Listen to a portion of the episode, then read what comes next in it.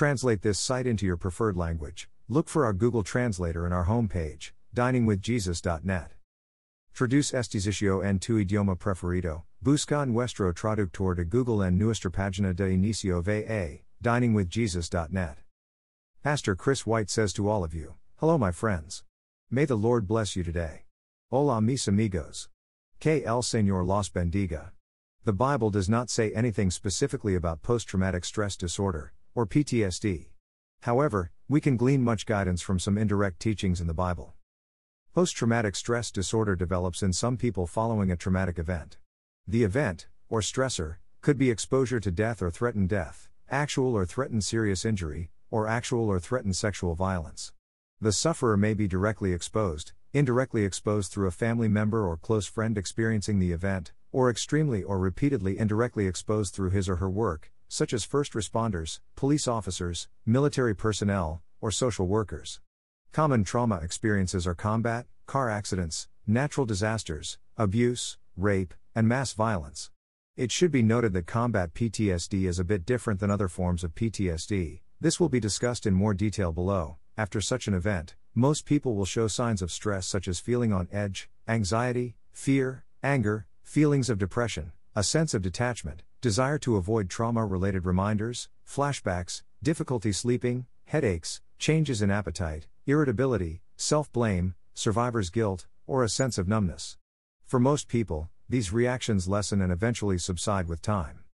Those who develop PTSD have persistent symptoms for more than one month.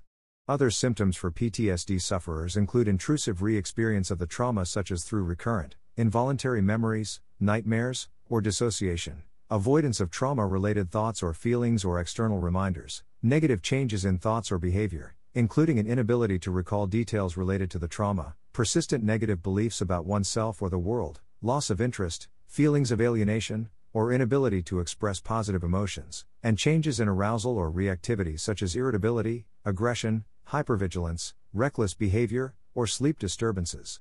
In PTSD sufferers, these symptoms cause significant impairment in work or social functioning. The United States National Center for PTSD estimates there are 5.2 million adults suffering from the disorder in any given year.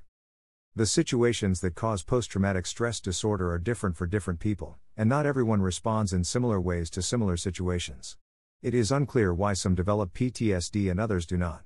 It seems that biological makeup, type of support received following the event, presence of other life stressors, and having effective coping mechanisms may contribute to whether a person develops PTSD.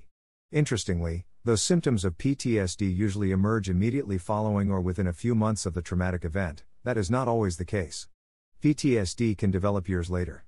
How long the PTSD lasts also varies, some suffer for years, whereas others recover in several months. PTSD resulting from participation in combat seems to be unique from other forms of PTSD. In combat situations, military personnel are often both victim and aggressor, a dynamic which adds complexities to the issue. Often, those with combat specific PTSD will exhibit depression, extreme feelings of guilt, hypervigilance, and low self esteem. It can be particularly difficult for combat veterans to process through the atrocities they have witnessed, come to a place of acceptance over the things they have been tasked to do, and readjust to non combat living. For Christian military personnel, it can be especially difficult to accept taking the life of another, even as an act of war. Christians know the deep value God places on human life and often feel extremely guilty for taking the life of another, even in what would be considered a justifiable circumstance. Many times, Christian combat veterans are more deeply aware of their sinful state than are other Christians. They may feel unworthy of God's love due to the things military service requires of them. Those who suffer from combat PTSD may find accepting God's forgiveness to be extremely difficult. They may agonize over decisions they made in the many no win situations in which they were placed during war. They may also have persistent flashbacks of the gruesome realities of war as well as consistently feel on high alert from months of living in life threatening situations. Regardless of the circumstances, there is hope. First and foremost, that hope comes from God. The treatment process should involve a combination of physical, mental, and spiritual healing. Many will require professional help. For those with combat related PTSD, it is likely preferable to receive help from someone experienced in treating combat specific PTSD. There are multiple therapeutic remedies for PTSD available, ranging from talk therapy, often cognitive behavioral therapy, to cognitive reprocessing to eye movement desensitization and reprocessing, EMDR, and other methods. Medication may also help alleviate symptoms. Certainly, a network of support, counselors, doctors, family members, pastors, the church community, is important in the recovery process.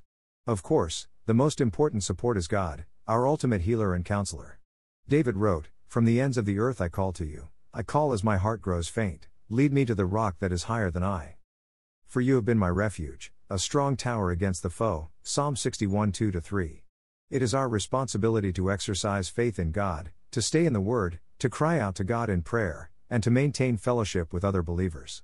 We go to God in our distress and make use of the resources He provides. Those who suffer from PTSD from any experience should recognize that treatment will take time, and that is okay.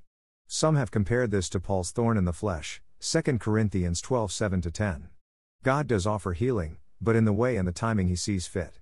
In the meantime, He gives sufficient grace to bear up under hardships. Thorns are painful, and PTSD is certainly a big thorn.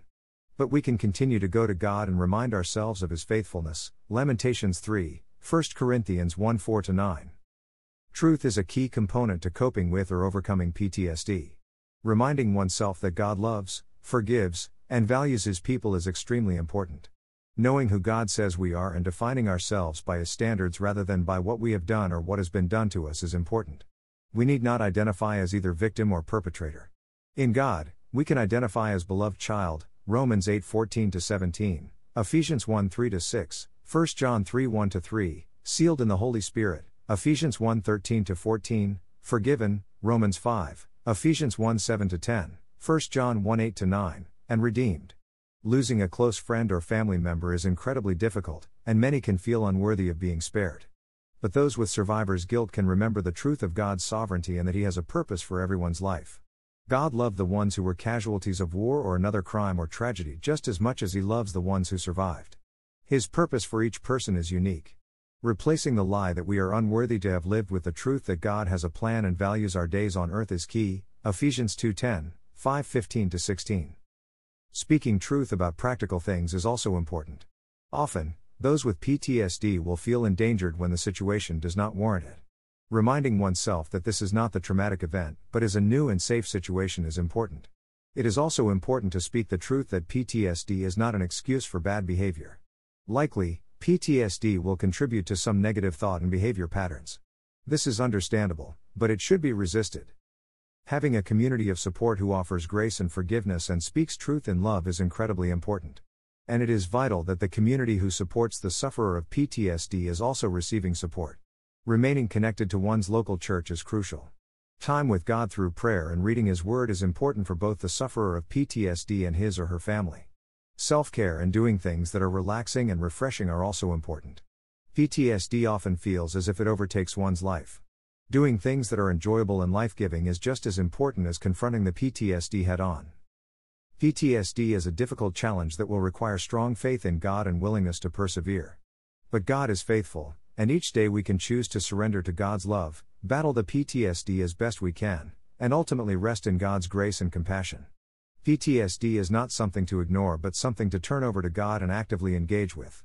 We are invited to approach God boldly and to pour out our hearts to Him. Hebrews 4:14 16. We are assured that nothing can separate us from His love. Romans 8:35 38.